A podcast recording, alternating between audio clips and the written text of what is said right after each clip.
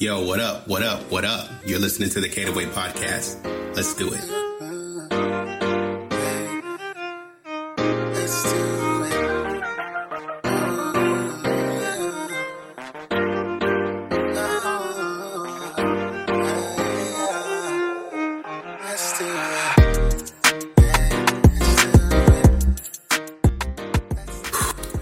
It's been a rough couple of weeks.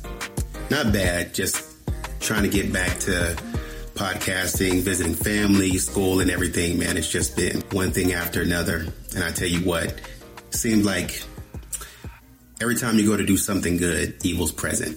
Not necessarily. I'm just, but at any rate, I've been kind of off for a couple weeks.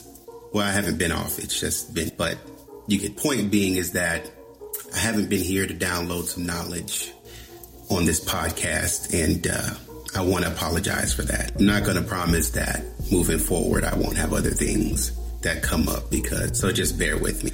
Shout out to Coach Mike James, PNC Life Coaching. And the reason I say that is because recently, probably about a week or so ago, I was listening to, week or so ago now, I was listening to one of his podcasts and it was one of his early episodes, I think episode number two, Black Business Booming podcast on YouTube. Shout out, um, Instagram, TikTok, all that. You know what it is.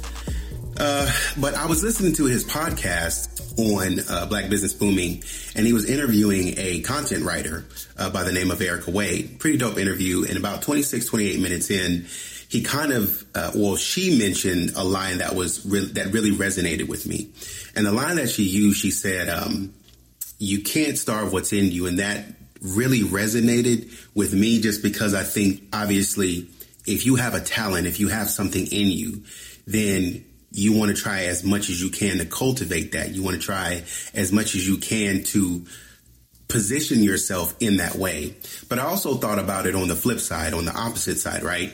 When are there times when you do need to starve what's inside of you? Right. And I kind of thought about that on a, on a deeper level. I was just kind of thinking and the verse that immediately came to mind was um, I die daily and sort of the train of verses that follow that.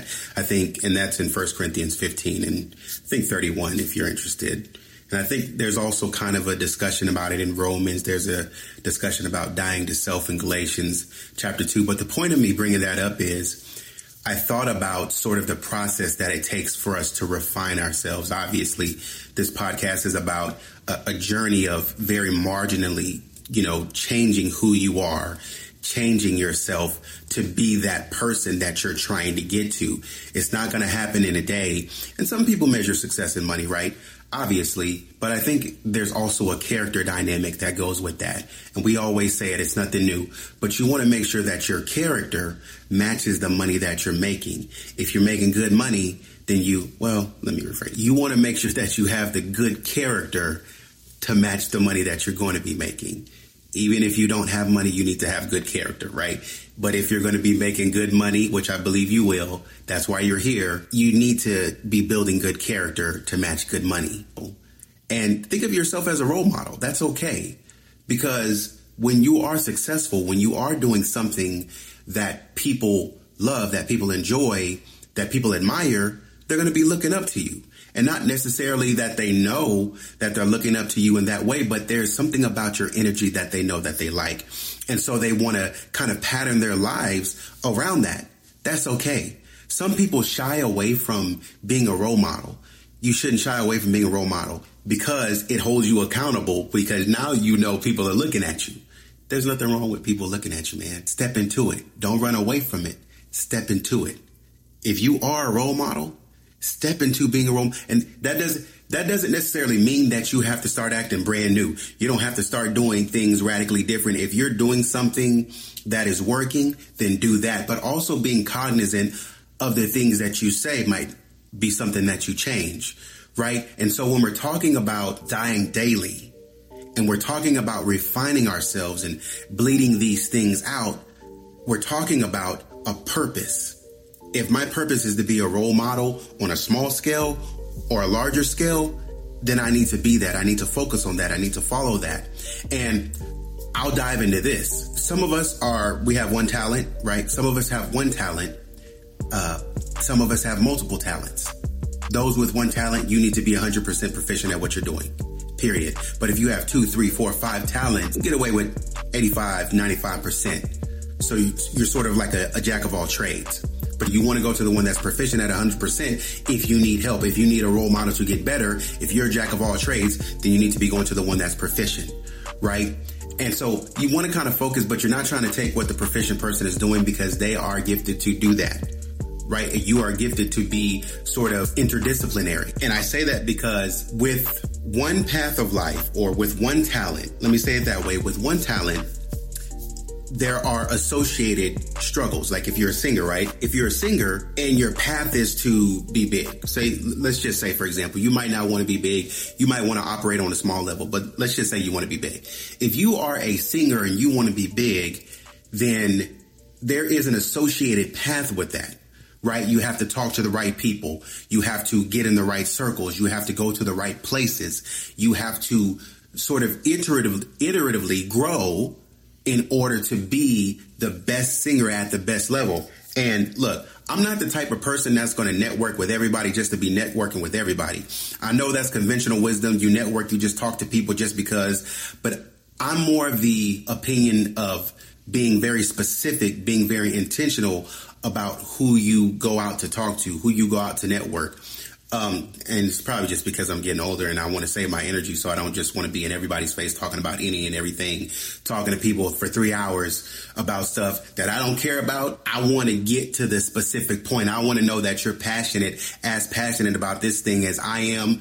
And I want to make sure that we're on the same page. I don't want to be talking about all that stuff over there. I just, I don't, you know. And another thing about that, sometimes when you do allow people in, you, you know, you're talking to other people, when you allow other people in, in your circle or in what you're building, that when you're not being intentional and you allow other people in that circle, they may be good, they may be degreed, uh, they may have a lot of great ideas. But if their vibe doesn't fit the culture of what you're trying to build, I don't think that's the best fit because you are trying to not only build a company or a brand, but you're trying to build a culture around your brand, around your company. And if there is a way that they want to do it that does not fit with the way that you want to do it, there's nothing wrong with having somebody to play devil's advocate and to kind of help you steer. But if they're trying to completely go to the left with the culture and you're trying to go to the right, I don't think it's going to work. I don't think it makes sense. And I think we do that quite often. I think we do it all the time.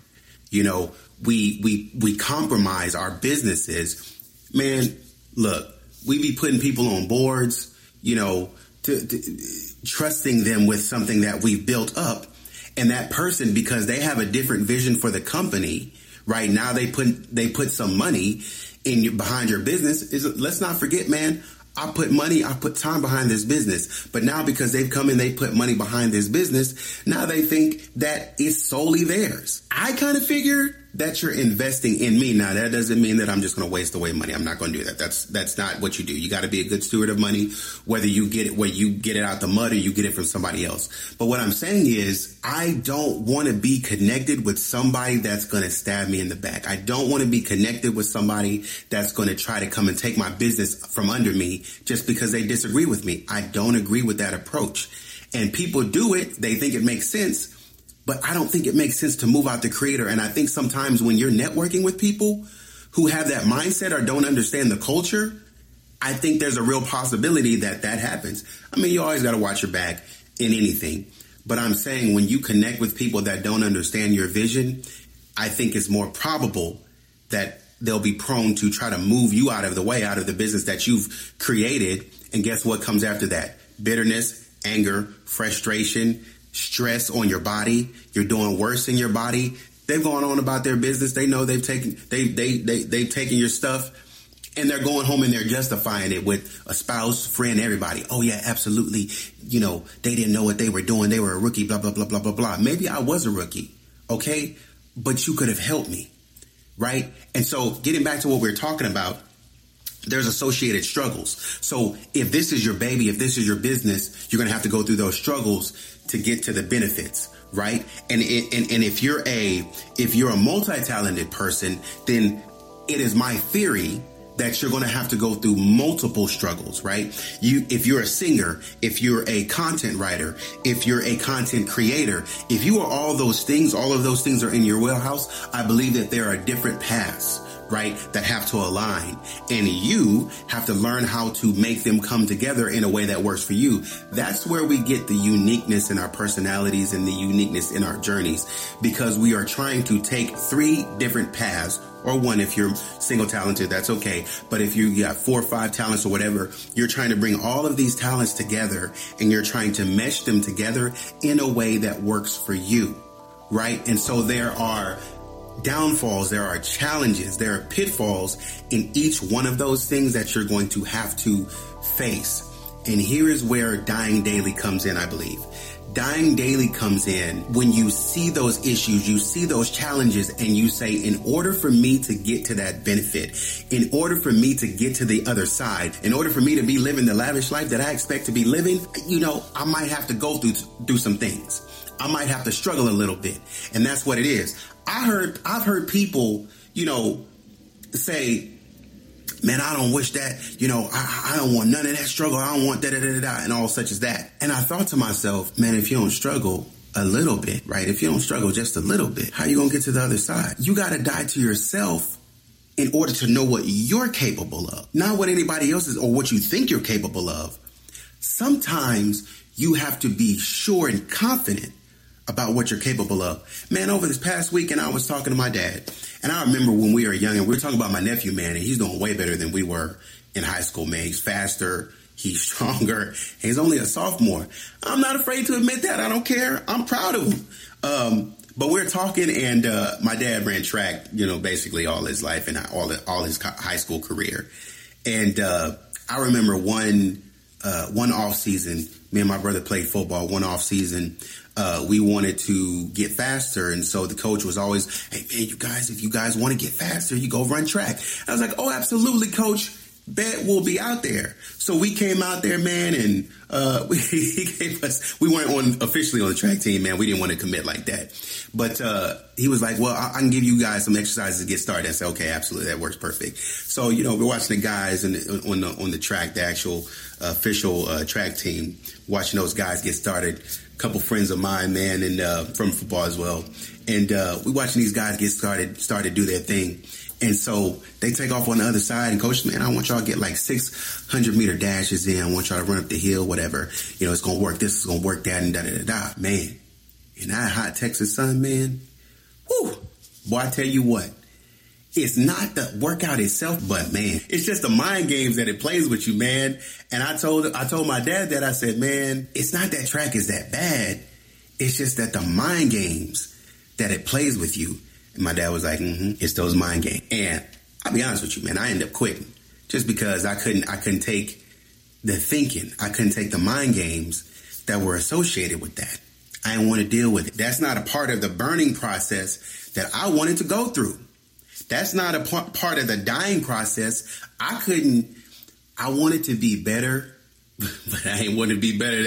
I wanted to be faster. That's what we were in track for. I wanted to be faster, but I didn't want to be fast that bad. I was okay with my speed. I was okay with being a little quick and, and that was going to be it. But, you know, I realized at the end of the day, what really came with wanting to be a football, cause want to be a football star. Cause you know, all of us, we want to be a football star when we're when we're young, we're in high school, we all want to be football stars. But that track let me know that football was in my path. Like I didn't want I didn't want to work out all the time. I didn't want to dedicate myself like that.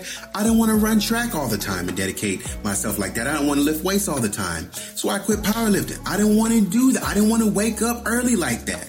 We were waking up at 6:30 to 6:30 in the morning to go to, uh, to, to to powerlifting meets. I didn't want to do that. So that wasn't my path. I didn't want to be hit and I didn't want my block knocked off like that all the time. So instead of continuing to go down that path, I met those struggles and I was like, yo, this is not for me. Now I'm not advocating quitting all the time, but what I'm saying is like, if you know that something is not for you, you get in it and you give it your best effort, but you really realize, yo, this is not for me. Get out of there, bro. Leave it alone. Get out of there. Don't touch it anymore. Right? Because you want to free up space. You want to free up time to get other places to position yourself, strategically position yourself in other paths so that you can be successful in those places and thrive, right? Uh, before I go, I remember these, uh, I remember this, uh, one of the commentaries, I think by Charles Spurgeon, uh, talking about sort of the heroic sense of dying to self, the heroic sense of kind of bleeding those habits out of you.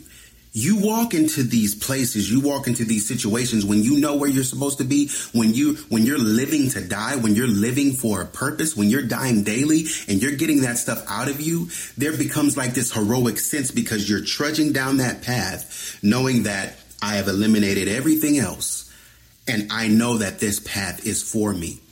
And this path is constantly bringing the best out of me. I can say that endurance breeds patience, right? Brings, breeds hope because I know exactly what I'm supposed to be doing. And as I go down this path, the closer I get to the finish line, because I know it's around the corner, I know it's there. I just have to do what I need to do now in order to be successful at getting on the other side. And hopefully this is something that's benefited you and something that's helped you kind of think about different ways in approaching the paths of life that you need to be on and kind of cleaning those those things out, kind of refining yourself to meet the standards of that path and being contrarian when you need to be. Right? You don't need to be doing what everybody else is doing. That's you don't have to, right? Not to say that you just do things and you don't take advice just because you're not taking advice. What I'm saying is knowing your unique situation and the things that you've been through and the things that you're going to go through, knowing that, hey, my path is not necessarily like this other person's path. I don't do all that. Right. But what I will do is take your advice and go on to do that. Be blessed. Take it easy.